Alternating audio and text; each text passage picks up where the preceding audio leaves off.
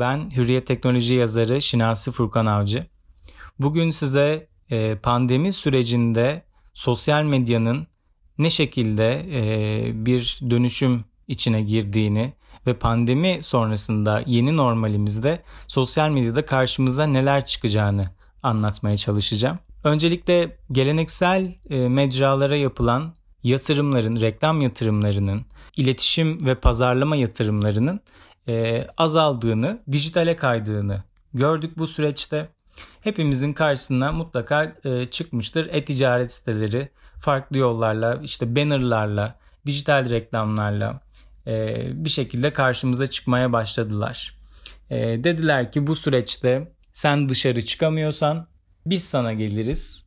E, biz hizmetlerimize devam ediyoruz. Dijital yatırımlarımız sayesinde, teknolojiye yaptığımız yatırımlar sayesinde dijital dönüşümü önemsediği, önemseyen vizyonumuz sayesinde biz bu süreçte e, güçlüyüz ve yanınızdayız mesajı verdiler.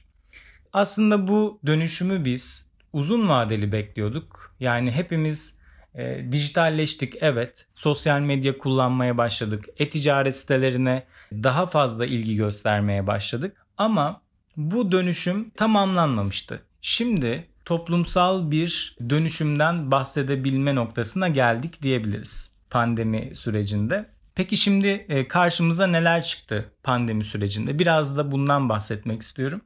Hepimizin en çok vakit geçirdiği mecralardan biri Instagram oldu bu süreçte. Instagram'da e, canlı yayınları çok fazla izledik. Canlı yayınların izlenme süresi artış gösterdi.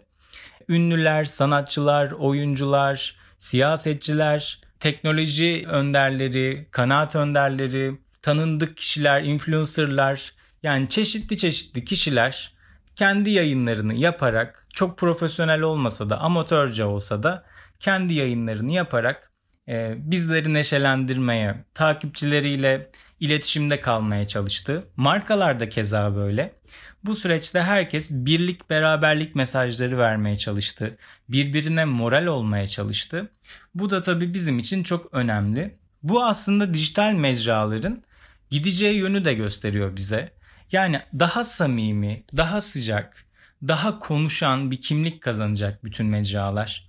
Artık insanlar e, sosyal medyada işte sponsorlu gönderilerde markaların e, paylaşımlarında e, çok şık tasarımlarla da sunulsa reklam kokan içeriklerden daha uzak kalmak e, daha gerçek şeyler görmek istiyorlar. Çünkü zaten hayat kısıtlanmış durumda belki önümüzdeki süreçte farklı kısıtlarımız olacak. Dijital bunların tolere edici bunların kurtarıcı mecrası olarak e, bir alternatif olarak bizi yeniden sosyal hayata dijital de olsa kazandırmayı hedefleyen e, bir dünya. O yüzden burada artık e, yapay e, görünüm kazanmış, yapay görünüm verilmiş e, işlerdense, paylaşımlardansa daha gerçek şeyler görmeyi hedefleyeceğiz hepimiz. İsteyeceğiz, bekleyeceğiz. E, tabii pazarlama uzmanları, iletişim uzmanları da bunun farkında. Bunun dışında e, gözlemlediğimiz en önemli e, gelişimlerden biri video içeriklerin izlenme oranındaki artış.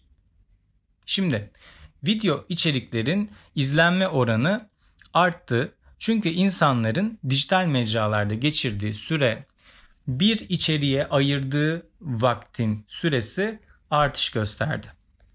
Bu mecralardan e, işte video paylaşım yapılan mecralardan en fazla öne çıkan da bu dönemde TikTok oldu.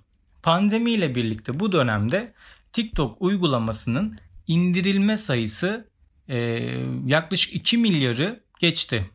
Yani bu çok ciddi bir rakam. 2 milyarı geçen bir e, indirilme sayısından bahsediyoruz. Mevcut e, takipçileri de mevcut üyeleri de düşünürsek yani bu e, korkunç bir e, rakama gidiyor, korkunç bir etkileşime gidiyor. E, birinci çeyrekte bir buçuk milyar indirilmeye ulaşmıştı TikTok. Yaklaşık 6 ay içinde bu sayı üçte bir oranında arttı. Mart ayına kadar kullanıcıların %70'i 18-24 yaş arası Z kuşağı olan uygulamada artık X kuşağı da var, Y kuşağı da var. Hatta bebek patlaması nesli olarak bilinen 45 yaş üstü kullanıcılar da yer alıyor bu sürede. Bu ciddi bir artış gerçekten. Bir diğer değişiklik de bilgi paylaşımının yoğun olduğu Twitter'da kullanıcıların %34'ünün Instagram'da geçirdikleri zamanın Twitter'a kaydığını belirtiyor araştırmalar. Bu da çok önemli bir bilgi. Yani bunu neden e, insanlar önemsiyor? Twitter'ı neden daha ciddi bir mecra olarak görmeye başladılar bu süreçte? Çünkü Instagram logosundan bile anlayacağımız üzere daha çok fotoğraf paylaşımı üzerine odaklanmış. Daha çok e, görsel içeriklerin paylaşılması üzerine e, kurgulanmış bir sosyal ağ olarak her zaman kendini konumladı. Ama Twitter daha çok gündemi yakalamak için, bilgi paylaşımını sağlamak için, kamuoyu oluşturmak için, farkındalık yaratmak için, haber akışı sağlamak için e, kullanılan bir mecra olarak kendini her zaman konumladı. Tabii ki bu süreçte de en çok ihtiyacımız olan şey bilgi oldu. Herkes sağlıklı bilgi almak istedi. Hem resmi kurumlardan hem işte siyasetçilerden e, hem dünya çapındaki sağlık örgütlerinden, Dünya Sağlık Örgütü'nden mesela yapılan açıklamalar ciddiyetle, merakla takip edildi. Kendi e, ülkemizdeki yetkililerin yaptığı açıklamalar merakla takip edildi. İnsanlar bu haber alma ihtiyacından dolayı Twitter'a bir kayma eğilimi gösterdi. Bunun dışında bu süreçte yine ön plana çıkan e, gelişmelerden biri de influencer pazarlama oldu. Influencer pazarlama bütçeleri bir kere önümüzdeki pandemi sürecinden itibaren yine artış gösterecek. Hatta bunun %60'lar e, 70'ler oranında artacağı düşünülüyor geçmiş yıllara nazaran. Bunun sebebi de şu oldu bu süreçte gerçekten bir bilgi paylaşımı da olsa spesifik bir hedef kitleyi zaten kazanmış influencerlar aracılığıyla bu paylaşımların yapılması şu anda çok cazip görünüyor.